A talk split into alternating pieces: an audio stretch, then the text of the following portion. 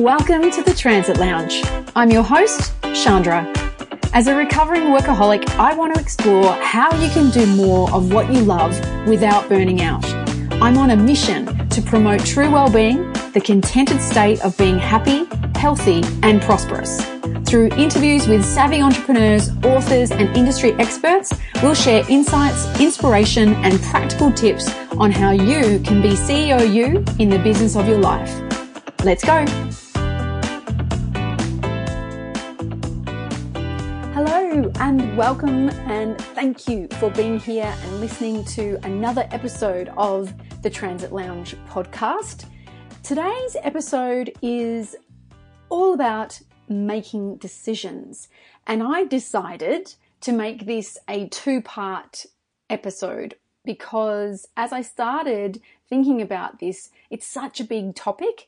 And so I thought I'd break it over two parts. So that was just one decision that probably was made up with a lot of other decisions or influences a lot of other decisions. Anyway, apparently we make over 35,000 decisions a day. And there's a bit of hoo ha online about how that is even measured, whether that's true or not. But I'm not going to get too caught up in all of that, but the study that I was having a look at references over 35,000 what they call remotely conscious decisions. So a lot of those are operating at a lower level of conscious awareness than others. But apparently, we make 226 decisions every day on food alone phenomenal. But that's just one of the insights, I guess, of how we're making decisions all the time. We are decision making machines. And it can actually be something that you can struggle with. And it can cause a great deal of stress and I guess also a bit of flapping when you don't have a good, clear strategy about how you make decisions. And so that's why I want to have a look at what are some ways that you can make decision making a bit easier for you, particularly for the decisions that are, I guess, higher stakes. So maybe it's not about what you're going to have for breakfast this morning, but about things that actually have higher level of consequence. Because with all the effort and energy that does actually go into decision making, particularly the conscious ones, the higher stakes decisions, you want to have some tools in your toolkit to just help make it a bit easier for you so that you're not churning up more energy than is appropriate for certain decisions and that you're not setting yourself up for extra unnecessary stress because God knows we all have enough of that without adding to the pile. Now, decision making is also a skill that will benefit you in every aspect of your life and work. And unfortunately, it's a skill that we're not necessarily taught about how to do. So sometimes we fob off making decisions, whether that's something like decisions about what you're going to do on the weekend or um, where to go to eat. And this is something that I know that for Mick and I, often when we get to the weekend, if we haven't already made some plans or got commitments, often if we're having that chat about, you know, what do you want to do? Today or, or this weekend, often he will say, Oh, I don't mind. And it drives me nuts. But I have realized that part of the reason why that drives me a bit crazy is that I'm making some assumptions about how I think that decision should be made. And I'm assuming that it should be a decision that we both agree on. Whereas potentially in his mind, in a lot of those situations, he's totally happy for me to just make the call and he'll go along and go with the flow. So the model that I'm going to take you through today is actually helpful even in that kind of a situation and even more so with decisions that are a little bit more important than that. One of the other benefits or reasons why I want to share this with you is because it can help you to avoid decision fatigue, especially for some of those more important decisions, because sometimes you just literally run out of steam and you have no bandwidth left in your brain to make decisions. And that's a massive risk, especially if it is around a topic or a subject that is going to have imp- impact well b- beyond just today or is going to spill over potentially into impacting other areas of your life on an ongoing basis. in a work context, if you are an effective decision maker, then you are more likely to be seeing positive progress in your work and you're more likely to be seen and perceived as a strong, effective leader. Whereas if you're not a good decision maker, what can often happen is things really slow down, things can feel hard and heavy, and it is more likely to negatively impact on how others perceive you and your capability as well as, importantly, your own sense of progress, your own sense of growth, and your own sense of your own capability. Because a lack of clarity about decision making adds another layer of stress to it.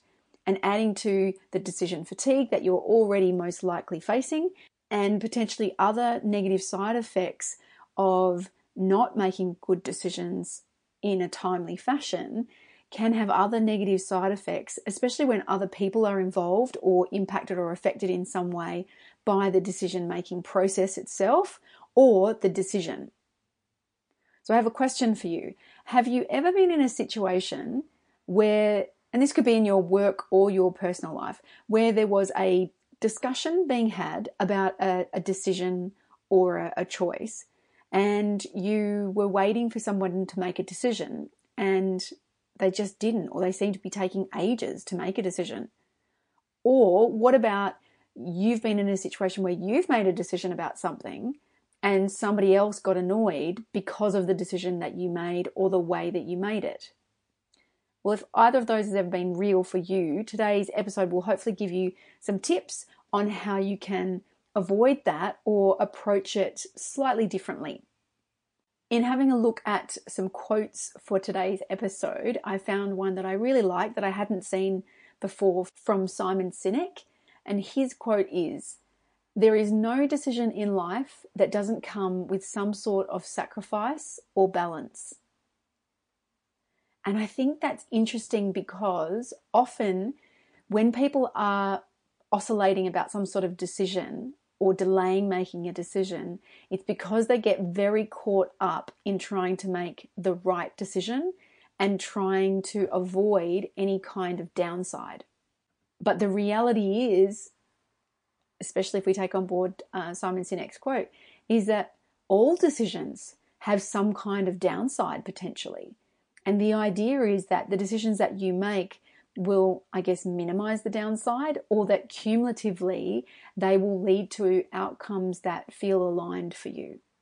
There's all kinds of different decisions that can be made, and we're going to have a look at the, the four different types of decision as the starting point for your decision making process and how you can make that easier for you.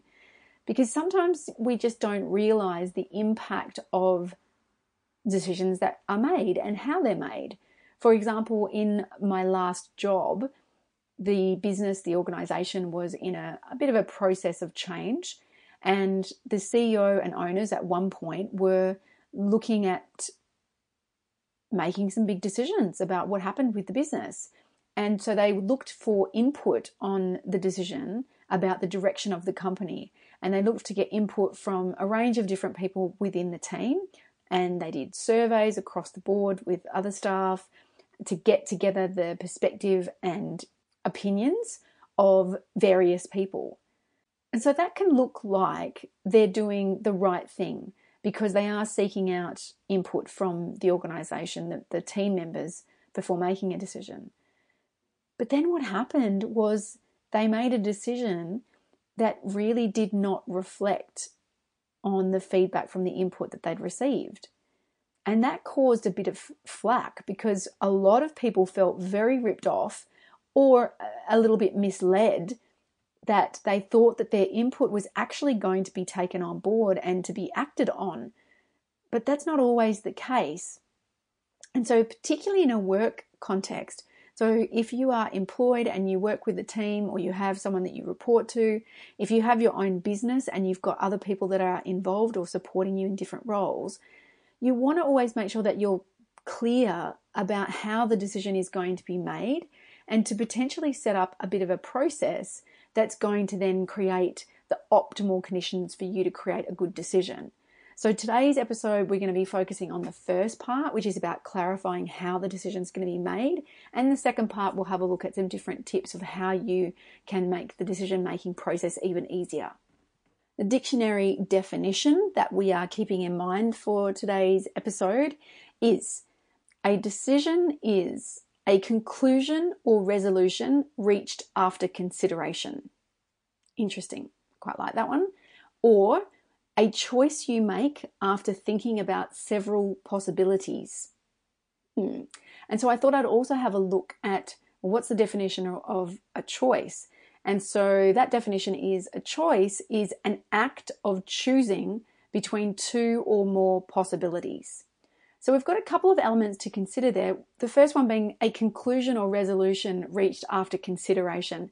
That implies that there is some kind of end point a conclusion, a resolution, and that is arrived at after giving it some thought. So we're not talking about spontaneous, just reactive choices that just, you know, are like a little flamethrower moment. What we're really talking about is a decision being considered. The other part of the definition that we looked at there was about a choice you make after thinking about several possibilities implies that you will actually be weighing up several options or possibilities so that you are seeing a sense of choice. And there was some interesting stuff that I found online about that these days, often the biggest issue that we have is actually an overwhelming amount, amount of choice. And so you want to sometimes not be overwhelmed by that and to narrow down the possibilities to help you make your decision. But we'll look at that more in the next episode. Because a lot can be said and taught about decision making. There's entire programs and courses on it. But today, in this episode, I just want to give you insights into a really great pre decision making tool that I have found incredibly helpful and in, then in part two, we'll go through the different tips of how to make a decision easy for you. So, firstly, let's have a look at this pre decision tool. I have heard it referred to in a couple of different ways. One is called deciding how to decide, and the second one was uh, the four types of decision. So, either of those two is how this is sometimes referred to. Now, I learnt this or came across this eh, at my last job, my last corporate job, but I have since found out that it's from a book called Crucial Conversations Tools for Talking When the Stakes Are High. And that has a whole program around crucial conversations, which is excellent. But this one particularly I loved as a tool, and I have used it in a number of different circumstances and shared it and with lots of other people as a different tool to help them too. But let's look at some examples. So let's say you're considering leaving your job that you have done for years and years and you want to go and do something different. And maybe you're weighing up the options in your mind of what else you might like to do, how you could do it, etc. You might have a chat with your partner about it. Maybe you might talk with some family members or some friends, but no decision has been made yet. And what can happen is that you can feel like you're just going around in circles. So you can use this tool to help you clarify a really critical first step, which is to be really clear about well, whose decision is it? What type of decision is this? So let's have a look at the, the tool, the four types of decision or the four methods of decision, deciding how to decide, whichever one of those you want to refer to it as. All right, I'm going to take, take you through the four different methods or types, and then I'll explain each of them a little bit more. So, the first type of decision is a command decision. The second type is a consultative decision. The third type is a vote. And the fourth type is consensus. And each of them have their various pros and cons, or maybe they lend themselves more to certain situations rather than others.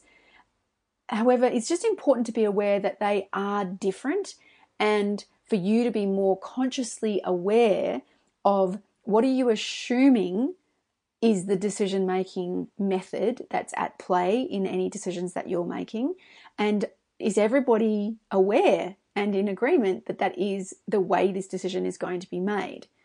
So let's go through each of them in a little bit more detail. So the first one was a command decision. So this is where a decision is made like just unilaterally by someone and others are just informed of the decision.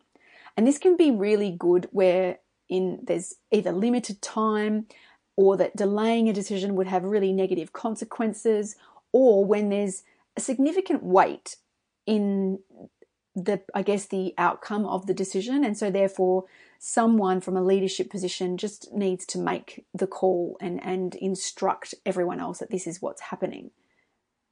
In a work environment, it might be some kind of announcement or decision that's made by the CEO or another leader in the organization about a change in policy, a change in the direction of the company, or something significant where a decision is made and it's just announced.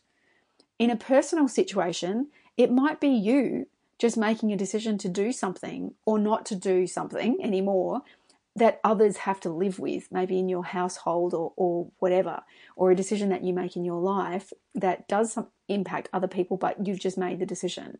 And it might be things like um, you've made the decision that you're not doing any cooking on Sundays, or you've decided that next year you're going to drop to three days a week at work, or you've decided that you want to you've got this new exciting side project that you want to get started working on and you're going to be working on it every Tuesday night or whatever the decision is. And it would be you just making the decision and then telling the family, your partner, or whoever, this is a decision that I've made. That's a command decision. The second type of decision is a consultative one. So this is where there's still one ultimate decision maker, but that that person actively seeks out input and perspective from other people before they make the decision. And this can be great because you're expanding your pool of knowledge or insight before you make the decision. However, it can be an example of where things can get a bit tricky if it's not clear up front that that's what's going on or that that's what the intention is. If you consult with your partner, for example, or you consult with team members uh, about whatever the situation is and to get their input on either what they think could be done or what would be the best choice. But then you make a decision that's different from what they have suggested. What can happen is that they feel a bit jibbed or disrespected or ignored. So it's really important that if you think that something is a consultative decision, then that you would tell people up front something along the lines of ultimately this is going to be my decision, but I'm gathering information from a range of people to help me to consider before I make the decision. And then you would, would invite them if they want to give their point of view. But if you do that, then you're providing the context that they're contributing some ideas, but your, your decision may or may not agree with what they are suggesting. But then if they've been informed up front that that's the plan, they're less likely to feel annoyed or worse if you do make a decision that's different from them, or if you just make the decision whereas they thought that they were somehow going to be involved in the final decision making process. The third type of decision is a vote. So, this is where there may be a number of different people that are involved or that are contributing to the decision or that are going to be impacted, and you would use a vote to determine what decision is going to be made, and it's really based on the majority rules. Now, a vote type of decision can be good if you want everyone to feel like they had a say, they had some kind of input. And it's also important that if you do a vote, that everybody that is involved agrees to whatever the final vote is, even if it goes against what they voted for, that everyone's on board to say, yep, we're whatever the vote is, we're going to do that. So this can be a great technique if you're focusing on efficiency. You don't want to keep talking in circles, you just want to make a decision and move on with it. That's potentially a situation where you might want to use a vote. Or if there's a lot of people that you genuinely think need to or would benefit for having some kind of say or input on the decision. And the fourth type is consensus. So this is where everyone involved has to agree on the decision. And they need to honestly agree on the decision. And this can be really fantastic if you want to get a really high level of buy in from a range of people that are impacted by the decision. But this can be a massive, massive time chewer. As you can imagine, the bigger the group, the longer this process can potentially take. But it can be good for decisions that are really high stakes and where it is really important that everyone's on the same page. But you don't want to use this for a lot of decisions because it's more likely to just chew up a whole lot of time and fluff, and decisions won't that aren't made quickly tend to slow things down. And without a sense of momentum, then that's going to impact in other areas of your life or your work that maybe are hinged on a decision that's made first, if that makes sense. So, they're the four different types of ways a decision can be made. And it's really important that you're actually clear in your own mind and that anyone else that's involved is also clear on which type of decision is this. Now, an example of how this can play out, even this is a personal one, is someone that I was talking with recently was really uh, in a point of decision about where she and her family were going to live she was really wanting to move overseas, and that had been talked about. But her partner was particularly wanting to move to one particular country because he has some family there, but she really wants to go somewhere else that he's also open to living in. But they were having these conversations that were going, you know, round and round, but not really progressing. In talking about it, she realized that she wasn't actually clear about whose decision it was or what type of decision it was. And as it turns out, when she went and spoke with her partner, she realized that he was assuming that it was kind of her decision. So, this is where we can sometimes assume a certain approach to making decisions that can lead to a bit of a loop of indecision and ongoing conversation that creates frustration. But it's actually just due to a lack of clarity about the process of whose decision is this? What type of decision is it? So, before you make any important decisions, and I'm not talking about you know, decisions about what you're going to wear today or what to have for breakfast, although that could be a fun game to play, I guess, just make sure that you are clear on whose decision is it. If you're at work and you're having a conversation about a work project, before leaving the meeting or the discussion, ask or make sure that it has been made very, very clear whose decision is this. Or if that's not appropriate, you can clarify in some kind of follow up conversation or email, you know, just summarizing your understanding of what was discussed and that a decision is going to be made by X person or that you'll be making the decision and you'll inform them. That can speed things up so much and avoid a lot of misunderstanding about who's doing what or whose ultimate decision is it. Even decisions that are just for yourself start with making sure right off from the get go that you are really clear on what type of decision it is. So, a couple of little activities for you to potentially play with from what we've covered today. Firstly, just start being curious and notice all the decisions that you are making you're unlikely to notice all 35,000 of them, but just start to become a little bit more consciously aware of the decisions that you're making or that you need to make. And once you've done that, consider for yourself what type of decision are you assuming that that is? Is it a command decision that is going to be sitting with you? Or is it a consultative decision that you're going to get input from others? Is it something where a vote is appropriate or are you striving for consensus? And once you've explored that, you can then decide is that the most appropriate type of decision to be made? You know, things like are you planning holiday activities? That's something that Mick and I seem to talk about a lot. And then I'm starting to realize that I've been trying to strive for consensus when I think often he just wants me to make the call and tell him, here's what we're doing. So, what about for you? What type of decision is it? Then the second aspect or, or activity that you can do is to have a conversation with someone uh, who's involved in a project or a decision that you are aware of and ask them what type of decision they think it is. You could explain these four types or just even ask whose decision do you think this is? and be really genuine and open about it and be curious to see are they assuming the same as you or something different? It's really fascinating when you actually start wanting to become more consciously clear about the type of decision. And you get bonus points if you do this for at least one personal life and one work life situation. So that's it for part one of easier decision making.